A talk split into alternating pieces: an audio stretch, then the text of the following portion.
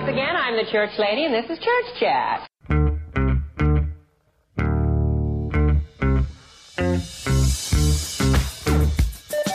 TGIF, it's Manson Mitchell with Gary Manson, Suzanne Mitchell. A double shot of good conversation with great guests to jumpstart your weekend. Manson Mitchell, you're on the air. Thank you, Eric Kramer. Happy New Year, a bit belatedly, but nevertheless. I'm Gary Manson. I'm Suzanne Mitchell. Together we are Manson Mitchell in your ears for the hour. Glad to be there and glad to be working once again with bad boy Benny Mathers at the board, our producer, the man who keeps us on an even keel. How you doing, Benny? Yeah, good. Party horns are still in effect. We're all good for you. Okay. Well, we appreciate. I said Happy New Year to somebody yesterday who kind of looked at me funny. Yeah. Hey, it's only the 12th. Don't look at me like that. Right? I haven't seen you still then. The new year. Yeah. We thought we were going to be with you last Friday, the start of 2023, and our guest had an unfortunate medical emergency. And so we will reschedule him live, but we did a replay of Vincent Jenna last week, and we plan to bring him back again because he has a lot of good things to say. So this is our first show of the new year with you, Benny, and it's good to see you and happy to be here. Oh, it's a pleasure to have you on Friday mornings here. And yeah, nothing else has really changed. I was talking to our guest right before we started. We're excited about the new year. We're almost already 2 weeks into it. It just seems like it's just blown right by, and I'm happy and looking forward to it. And just in keeping in mind the televised sporting event of tomorrow. Oh, I seem to hear we were up in were we in Chicago at the time, or maybe we were en route. Oh man, and yet I seem to hear this tremendous roar west of Green Bay, Wisconsin, and I'm still trying to figure out what that's about. It was unbelievable. Like, I don't think I've watched so much football lately and intensely enough. We obviously had to have the Seahawks win their game last week. They did. And then, of course, we were watching a completely different game and rooting for a team we don't care two bits about in some areas. I was actually obviously rooting for Detroit, which they did. They pulled off the upset. They won, which means the Packers are out, and that means we moved on, the Seattle Seahawks, to the playoff game, which is tomorrow. A lot going on, so we're excited. Honestly, if they win, fantastic. If they lose, fantastic too. And they still got to be in the playoffs. Yeah, which weren't even expected because of the whole trading. It's so mathematical, you know. And now it is, yeah. It's now all in the math, and that is very interesting to me as well, because we have a team down here in Florida that I don't believe has a winning record, and they're in the playoffs. Win the division with a losing record. The Buccaneers, yes. Yeah, the Buccaneers. But you have the GOAT. You have the greatest of all-time quarterbacks right now. I mean, really? Yeah. A not inconsiderable fact. Yeah. And the fact that he's been to the playoffs and the Super Bowl so many times. He does have that experience, but I don't know if he's got the team to back him. I think at each Super Bowl venue now that he has his own personal parking space. They just say, well, there's a good chance he's going to show up, so let him park over there. I'm sure he does. I'm sure he does too. He is the GOAT. He is the greatest of all time. And speaking of the greatest of all time, how excited are we for our guest today, Gary? Reverend Teresa Fieberts. I called the lady and I said, what's all this Friday the 13th superstition? You know, there was an enlightenment a while back, and we still have the effects of that today in our world. So why don't we take a good look at faith versus fear and science versus superstition? The old term for what I subscribe to as my personal philosophy used to be called rather commonly religious science. It's also known as the science of mind. And we're going to delve deep into that with a lady who knows her stuff. She lives powerfully. She lives on principle, and it shows up. It shows up in her community of science of mind believers, adherents, and she has some things that anyone can put into practice right here, right now, and going forward in 2023. Why don't you give her mad props and let's bring her on. Teresa Fieberts has been an enthusiastic student of the science of mind and spirit philosophy since 1992. She has used these principles to change her life, and her passion for the teaching is infectious. And we want to catch a dose of it today. Let's welcome Reverend Teresa Fieberts. Welcome back, my dear.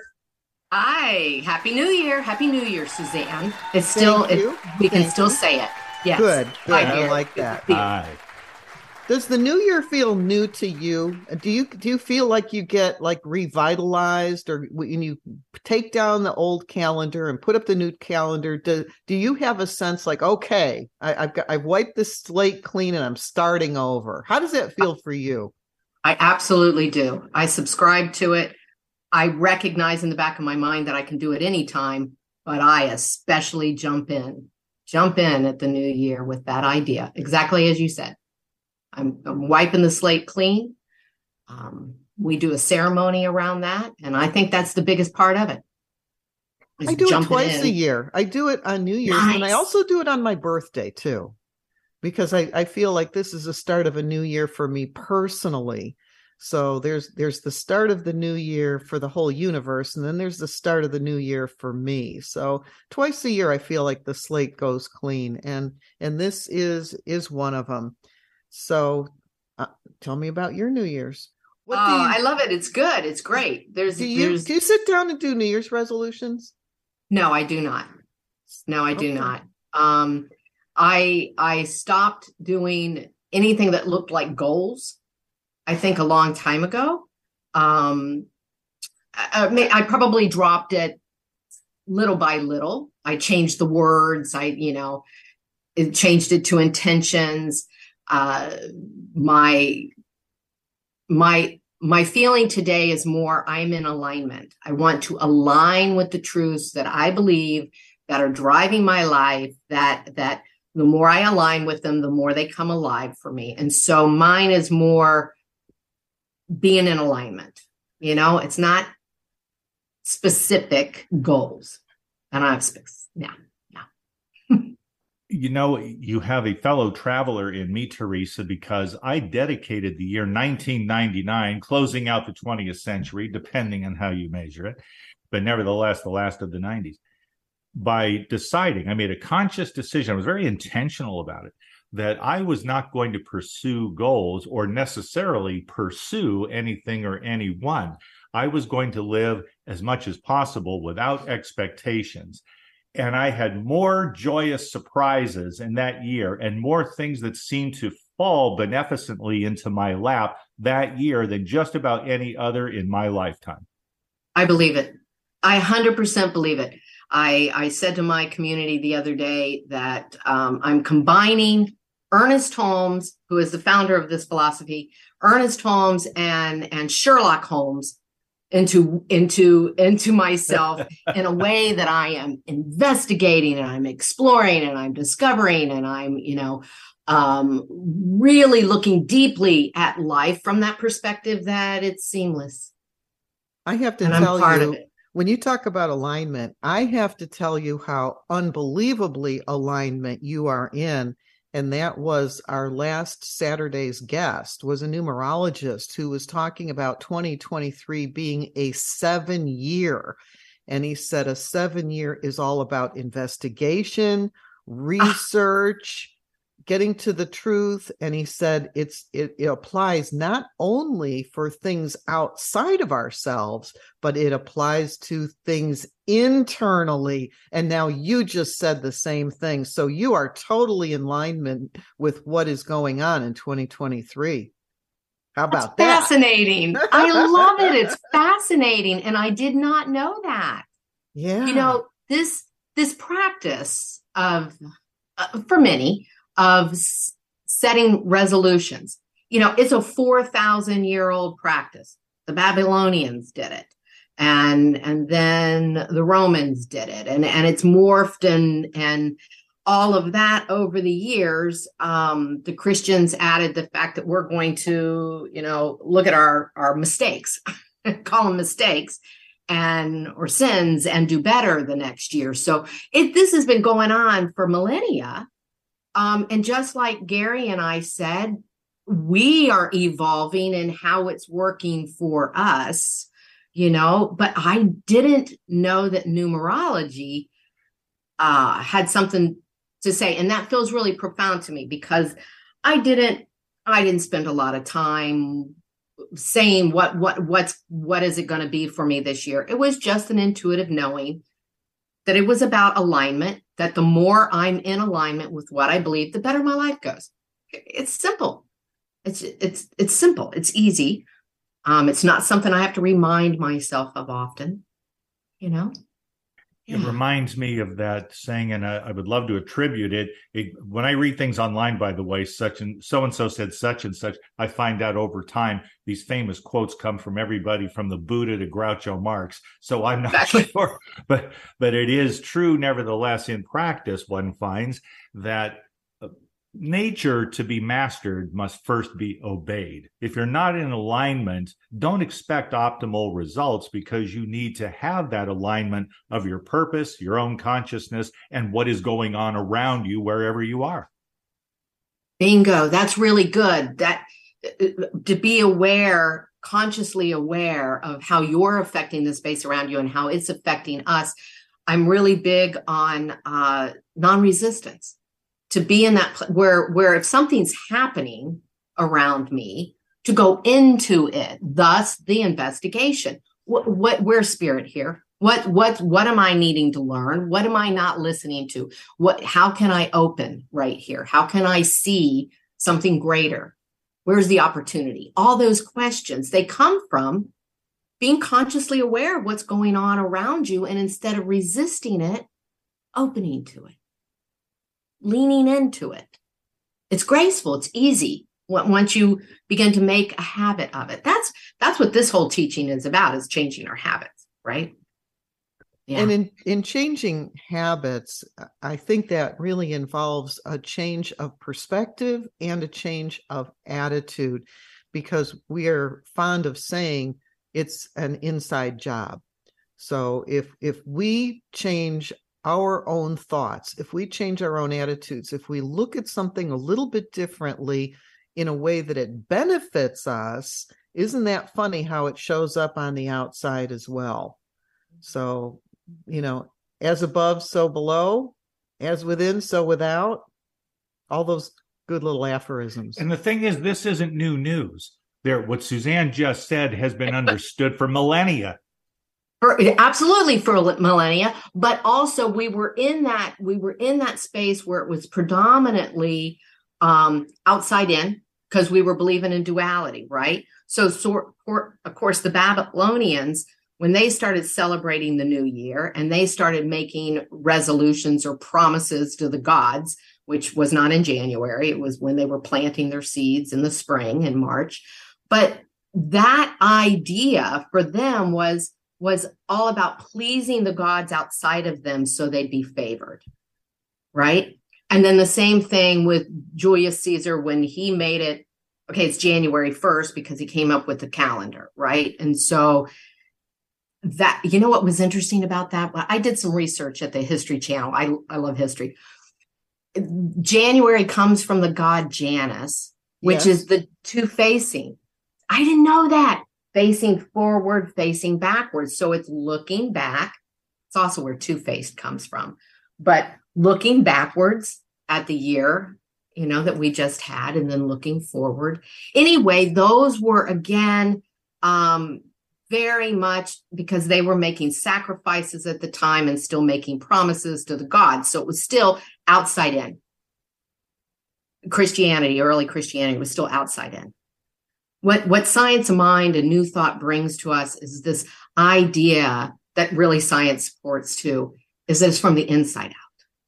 Yeah. So even though we're talking about, well, we got to pay attention to what's going on outside of us, how it's affecting us, it's our response. Like you said, Suzanne, it's our perspective. It's our response. It comes from those deep beliefs. Are we believing in duality still, that something outside of me is controlling me? Or am I believing that there's a power in me that I can use to effectively manage what's going on outside of me? Yeah, there's a big difference. By the way, I'm not in favor of that calendar. Julius Caesar was an extremely powerful man to create an entirely new year, but the new year used to be in the spring. And since I have a spring birthday, I really preferred the new year being in the spring. And he moved it all up, mucked it all up, put it in the winter. And I don't particularly like that. but I'm not powerful enough to change it back again. He's such a punk. Such a punk. Right. The guy was nuts to do it, but who was going to tell him? Except for you go ahead and do it again in the spring for your birthday anyway. That's true. I do. I'm thumbing my nose at Julius Caesar because I look at that new year all over again. Yeah. When you're talking about attitudes and perspectives and an inside out job, do you think it's a matter of adding, subtracting, or some of each when you are trying to make changes which are really going to catapult you into a much better life? I believe that it's some of each. I do. Michael Beckwith talks about release, letting go of things. So that's the subtraction as being the most important spiritual work that we do. I would agree that those false beliefs, like the belief in duality, you know, that I'm being controlled like a puppet by something other than me, that it's ridiculous to imagine that, I think, today. But so I think that's necessary. There's so many ways that we believe we're limited. There's so many ways that we play the victim. And so to let go of those things, I think, is really important. So the subtraction is really important. But what we teach in Science of Mind is then you have to have a substitution. You have to add in the truth, or else your mind keeps wanting to go back to those false beliefs, which, of course, is what Freud taught. It's what Jung taught, that we've got this collective unconscious soup that's filled with some good stuff and a bunch of really millennia of false beliefs, of beliefs that don't carry us individually and collectively into the future. So I believe it's both. I like that. And where you find a vacuum, you can know in advance, and it's important to be mindful of this.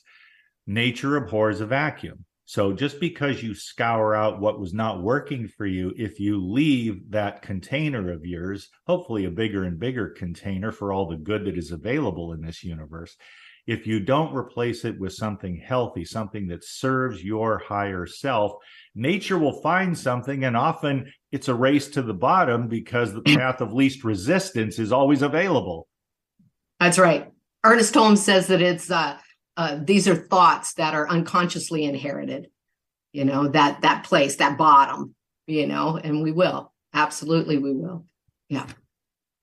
Interesting about the release and let go part is that Gary and I made a road trip to Chicago for a family wedding, the wedding of my nephew.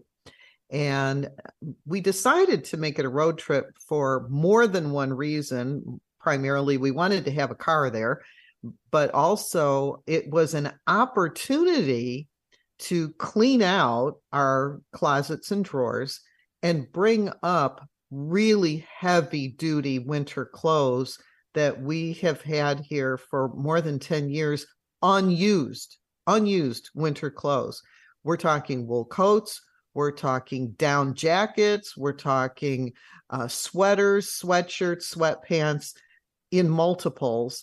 And we filled up a couple of tubs and left them at a charitable donation site to clean out something from here.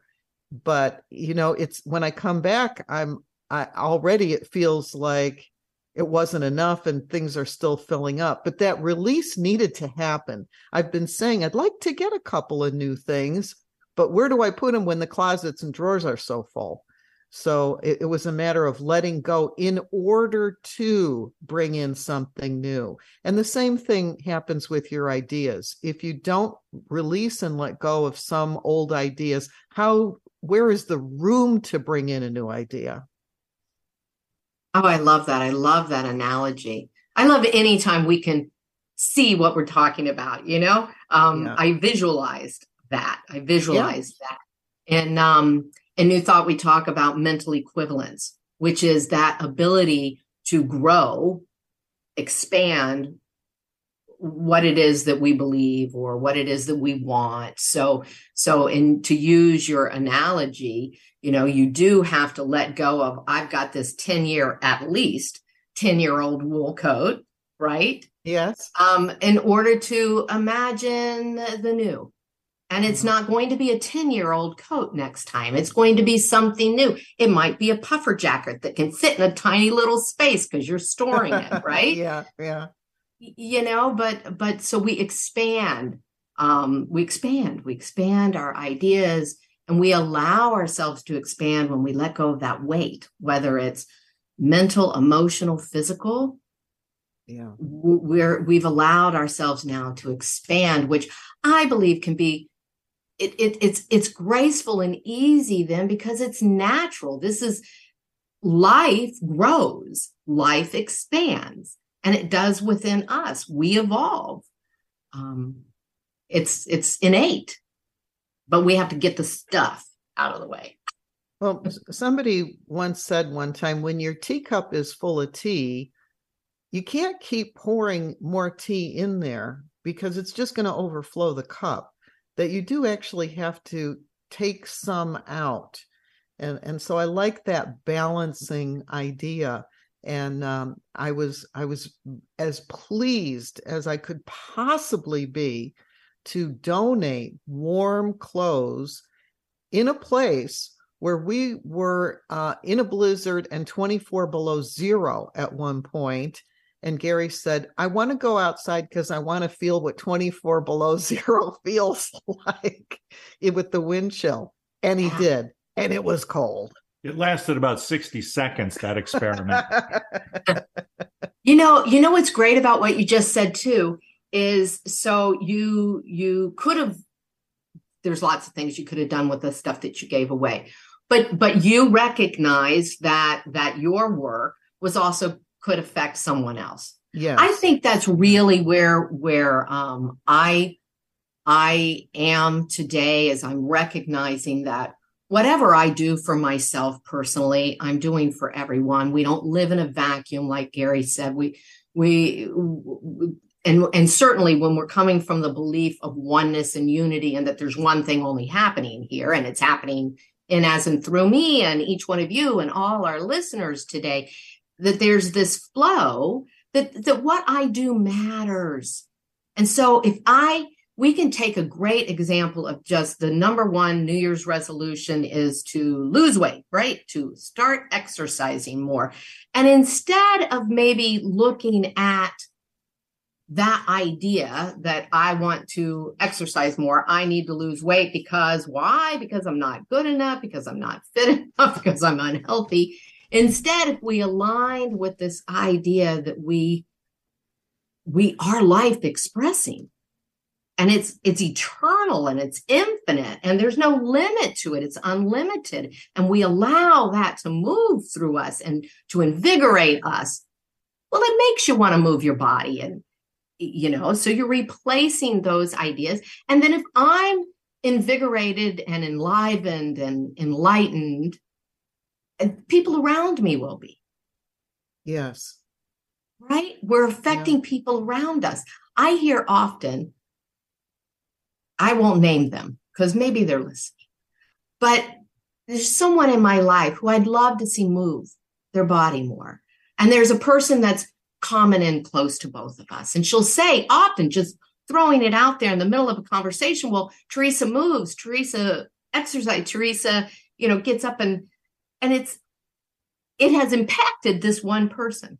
She's very aware of how that has changed my life. And so it's changed hers because she's witnessing it, So I had a similar experience in Chicago with a friend of mine who we've been friends for more than 50 years. She loves Christmas time. She does a lot of charitable work at Christmas time. She creates Christmas for boys and girls of a number of ages at a place that takes care of children. And she goes with like 100 gift bags filled filled with stuff that she gets. And she does this every year. She's done this every year for a really long time. The other thing that she does is she creates a box of small gift items. Some of them are hand creams. Some of them are aftershaves. Could be makeup, could be lotions, could be candy. And she has this box in the back seat of her car. When she goes anywhere, she will give away from the back of her car. She goes to Dunkin' Donuts and gets a donut for she and her mom. And then she says, Merry Christmas, and gives them one of these little bags that she has with a couple things in it. She said she has shocked so many service people who cannot believe that she's doing this. And I'm watching this behavior. I'm watching her do this. And I'm thinking, what surprise joy she's bringing to people.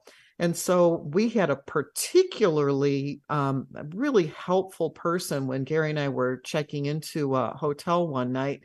And then she turned out to be there the next morning. And I said, oh, my gosh, you're still here, Anne. And she said, no, I went home to sleep, but the person in the morning got sick. So I came in to do a double shift. And as we were checking out, I gave her a $5 bill. And I said, will you go get a cup of coffee today on me and Gary? And she was stunned. But I learned this behavior from my girlfriend. Like, it doesn't take a lot to really surprise somebody with an unexpected gift. And, you know, Teresa, in religious science, we do talk about receiving unexpected money, unexpected good, unexpected abundance. But what about giving unexpected abundance? What about giving unexpected money instead of just waiting to receive it? Who is the more prosperous person? The one who's receiving it or the one who's giving it? Yeah, I think it's an equal win there. I do, you know, too.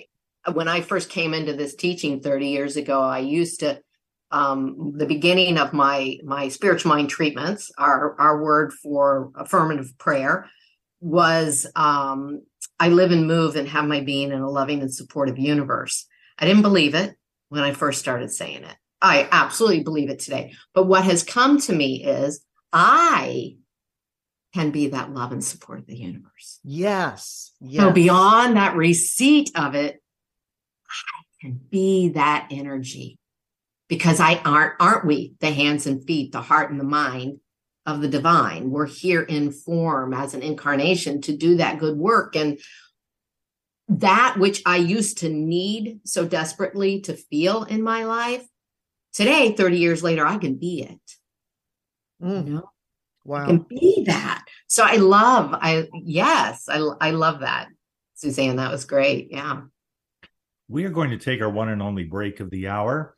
Our honored guest of the hour is Reverend Teresa Fieberts of the Center for Spiritual Living, Cultural Coast in Sarasota, Florida. It is our good fortune to know the lady personally. We'd like to give you the opportunity to do the same, to get up close and personal, principally online, and there are other avenues where you can experience her teaching. I won't call it preaching, but her speaking, which is powerful to so many. We will be right back after a couple of minutes. You're listening to Manson Mitchell right here at the epicenter of new, good, healthy living, AM 1150 in Seattle. We'll be right back. I'm going to do a terrific show today because I'm good enough, I'm smart enough, and doggone it, people like me. Staying connected with Gary Mance and Suzanne Mitchell is easy. Just go to mansonmitchell.com for the latest info on topics and guests.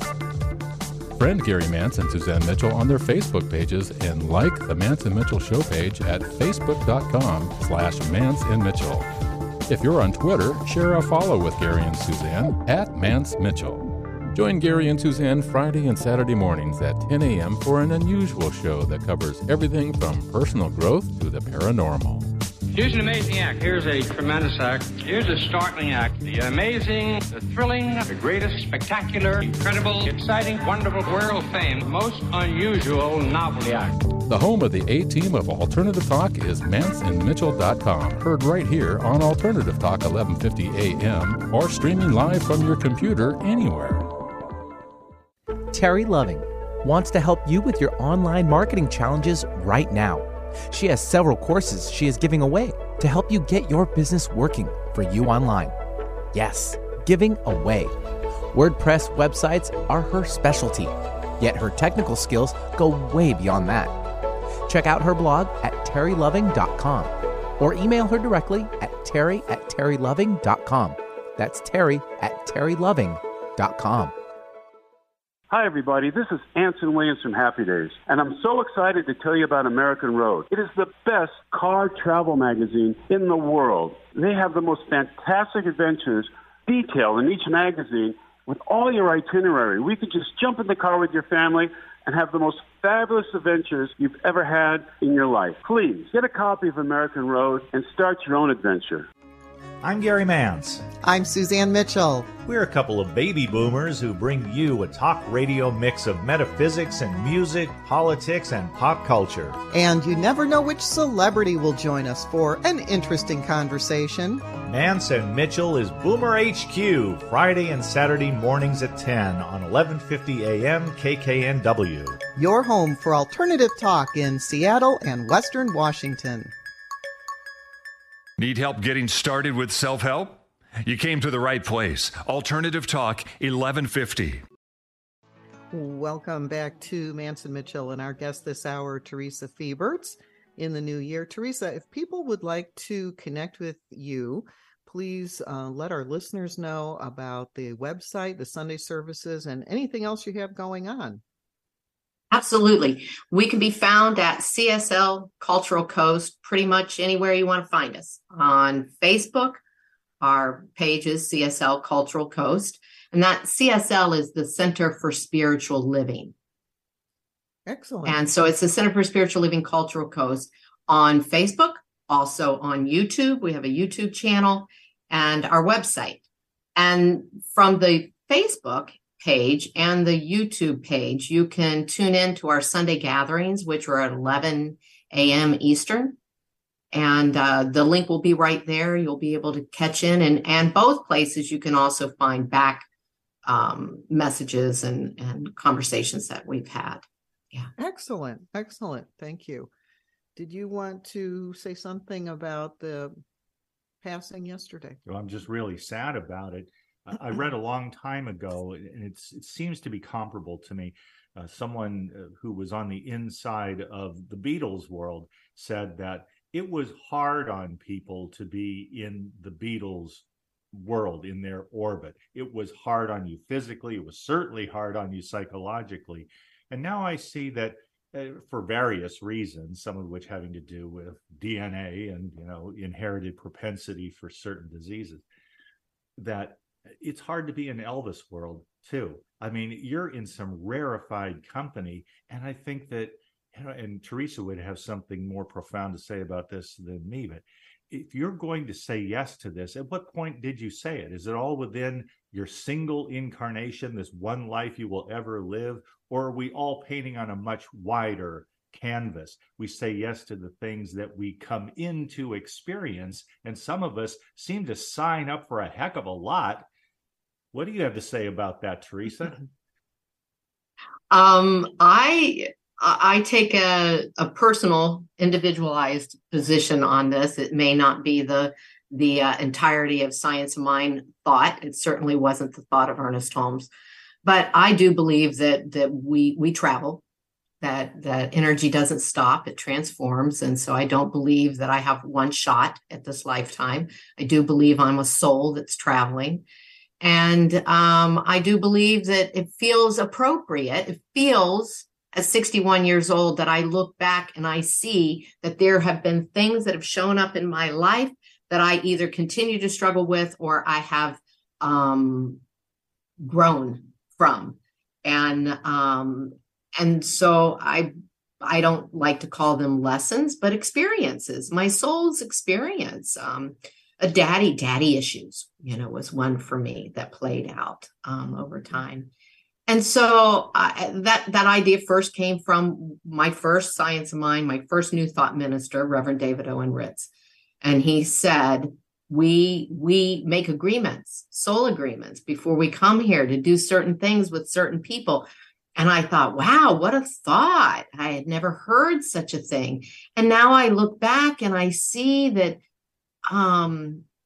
my first husband and I, we had a pact and we did good work. We showed up and we did the hard stuff and we did the good stuff. And we're still really great friends.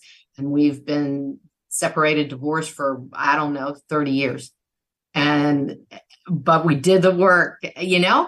And I think it was valuable for both of us and for our children and for everybody around us. And then we go on and we do another dance. And yes, I think so. I can't even imagine what it's like in the world of the Presleys or the world of the Jacksons. I thought that way with Michael Jackson. I mean, what a life, right? Yeah. What we cannot, I personally can't compare my life. Right. It's a world I don't know. We want to wish Lisa Marie speedy return home to the spirit world and to reunite with her father. That's amazing. So, yeah. I love that idea. Yep, I do too. And speaking of family, holiday time is a real time for challenges when it comes to family. And, is it a celebration or is it a holiday truce? How is it with families that, you can see it kind of playing out in some places very publicly. This morning on the 14th anniversary of Sully Sullenberger landing the plane on the Hudson River and all 155 people living through that ordeal, he said this morning on the news, we're like a family. They still stay in touch after 14 years from that shared experience. And so when you have a shared experience, it seems like you have a family of choice. I choose you because you and I went through something together and our hearts are connected. I'm not so sure that applies to our biological families. What kind of a sense do you have about our families versus our families of choice at holiday time? Wow, what a great question. One I wish I had prepared for. Wow. I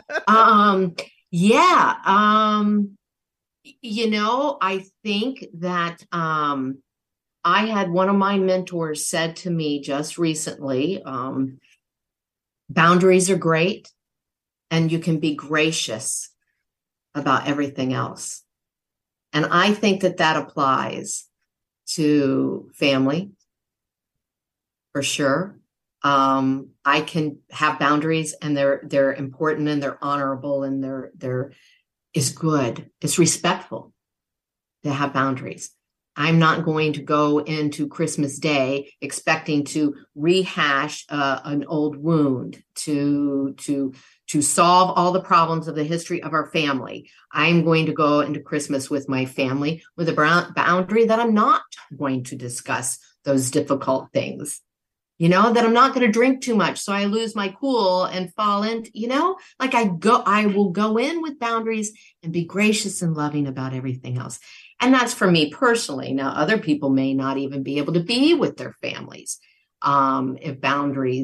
if they need to have boundaries to stay safe and whatever. But I love the idea that we choose family too. I feel that way about our spiritual community.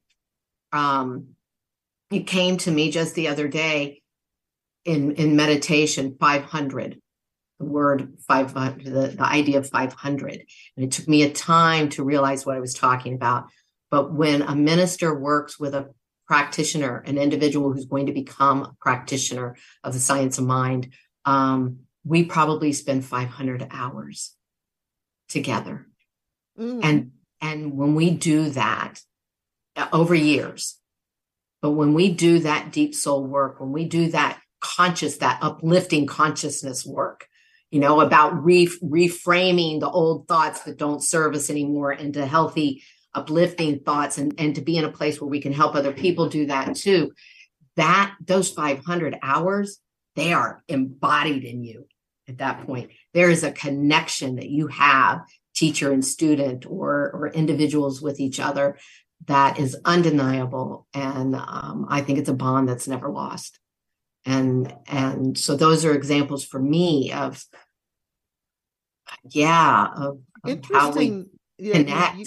That you use the word reframing. That is going to be our entire hour tomorrow, is reframing experiences with somebody who has had a lot of experiences and has reframed a lot of things that have happened.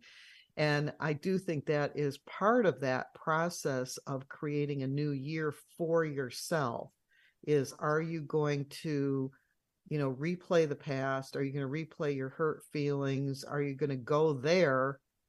Or is there another way? And one of the things that, you know, I wanted to ask you about is, you know, when it comes to the new year, you know, what do you recommend people doing when you are doing your talks on Sunday? How do you recommend that people begin to get a new perspective in a new year? Right. Well, we first begin with the releasing part. You know, as we talked about a few minutes ago, I think that that's invaluable. It's really important. Just like you said, you can't keep pouring tea into the cup. You got to take some out. You can't keep putting coats in the closet. You got to take some out. You can't keep putting, holding on to all these false beliefs and old behaviors and ways of being that no longer serve us and expect to be different in the new year. It's just not going to happen. So just like the Babylonians or the early Christians or any of them had their practices, what I like to do is the burning bowl. So we literally release those ideas, but we begin by getting still and quiet. We begin by recognizing that we're in union with a creative intelligence, and that we allow that creative intelligence when we get still to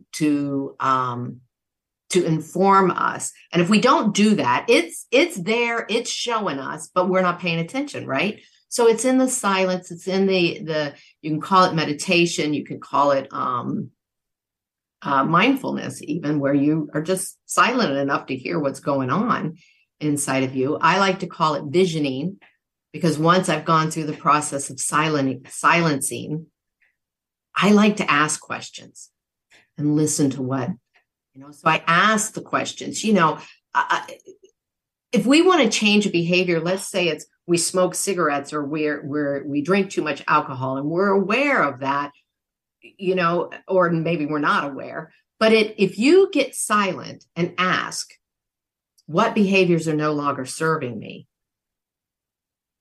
alcohol and cigarettes may pop up for you. What pops up for me is TV. And I had gone through a long period of time where I never watched TV, never watched it. And then I had gotten sick. I had a ruptured appendix and I had to heal. And in that healing, I had to sit and be still. And so I watched TV, and I found that in the evening, it was a really great thing for my husband and I to do, which we had never done before.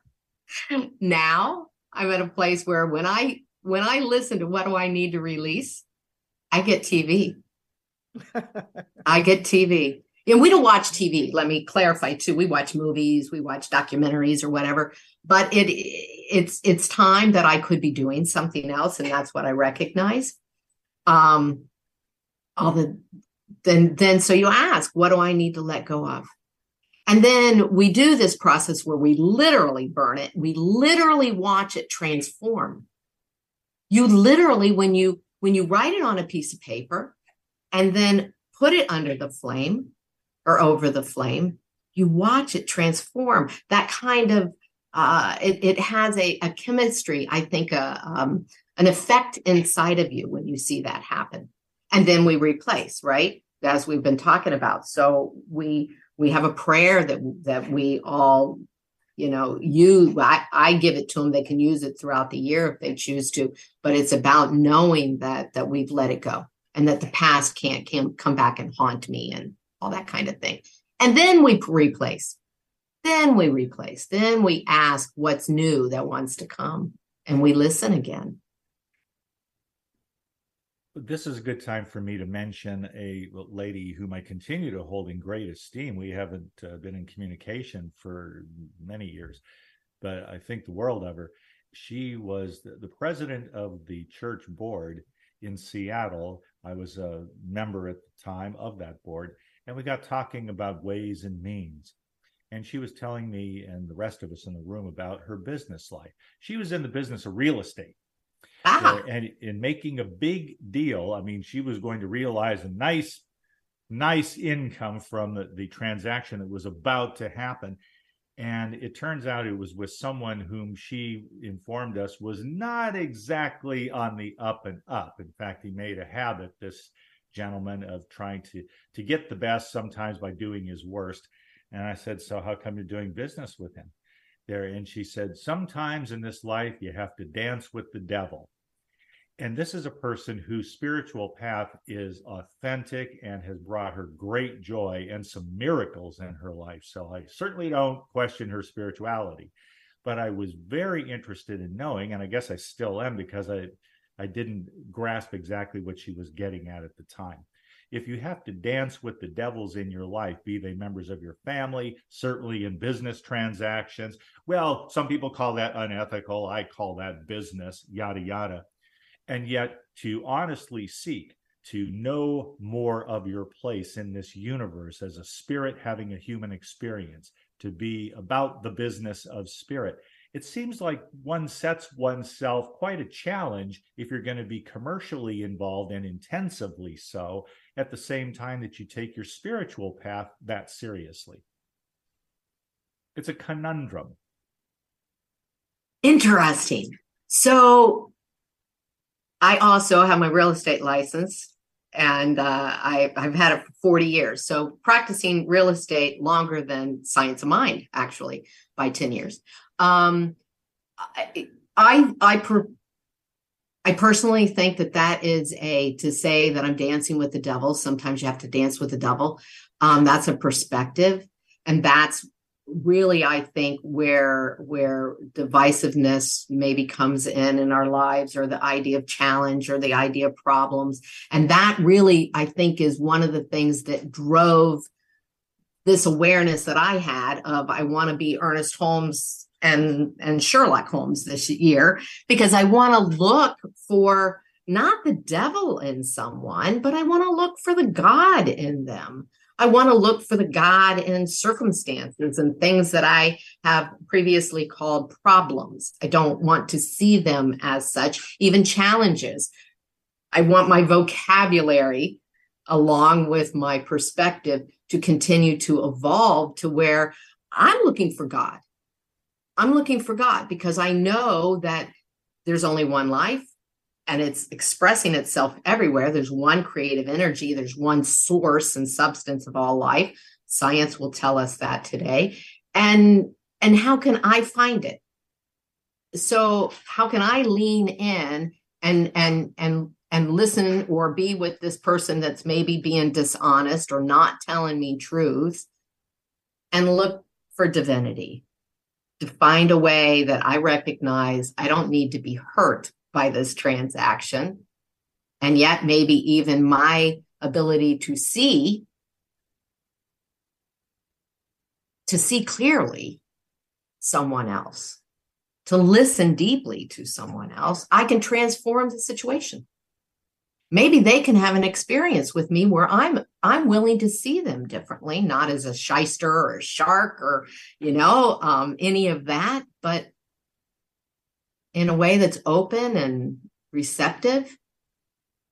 I think we can do that with each other without being hurt.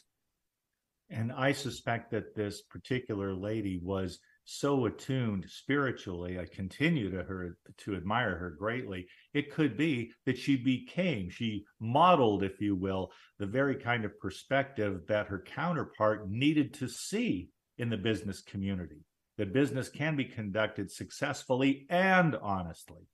Absolutely. Absolutely. Yeah, I believe that. I do believe that. I think we have to hold that hope too. You know, we don't talk too much about hope in science mind or religious science, do we? We affirm, we know, we're way more affirmative about our use, whereas hope can be kind of wishy-washy, right? Yeah. But I think if we can help, if we can gently hold that for humanity, that more of us rise to the ability to not see division and that this person's out to get me, but I live and move in a friendly universe. Let me prove that right now. I want to prove that in this situation, you know. It's may not always work out for us, but I think we can do it in a way, again, that we're not hurt, we're not damaged, we don't lose money, you know, we have a boundary and we're gracious about everything else. That's so great that you put it in those terms, Teresa, because I once heard a very well-known and much experienced science of mind minister say that in the world of religious science, hope is a four-letter word. Well, it is anyway, by definition, but hope being a four-letter word, I got it. It was a bit of a shock to hear that, but I thought, if I'm hanging on to hope, I'm turning hope into a kind of drug, and I always need another fix. But when I decide a thing and I act accordingly in alignment with my spiritual principles, it becomes a matter of faith and commitment and not something that relies on chance or somebody else's goodwill. Right. When we're expecting, though, someone else, this is where hope, I think, is gentler. I don't control someone else's behavior, right? I can only control my own. Yep. And I can only control my own perspective. And of course, I believe, as a powerful practitioner of this teaching, that I do influence everything around me by my belief system. I do believe that. Does that mean that I am to change other people? You know, I don't. I don't believe that, but I can hold the space for their change if that's what their soul needs. I found as a parent, this an easy thing to understand, that I can't expect even something of my children as far as a soul. It's their soul's journey, and how arrogant of me to know what that journey is. I don't know. I don't know what my children's soul's journey is, nor do I know what, you know, somebody that could be deemed the devil in what is it? The Devil Wears Prada, or the devil in the Armani suit, or whatever, you know, the person doing business seems a little sleazy. I don't know what that journey is. So to hold hope, that my perspective creates a different outcome, is a way for me to not name them wrong and to not be affirming a specific behavior out of someone else, only myself. I really like that you said I influence everything around me. If each person listening today made a decision like that,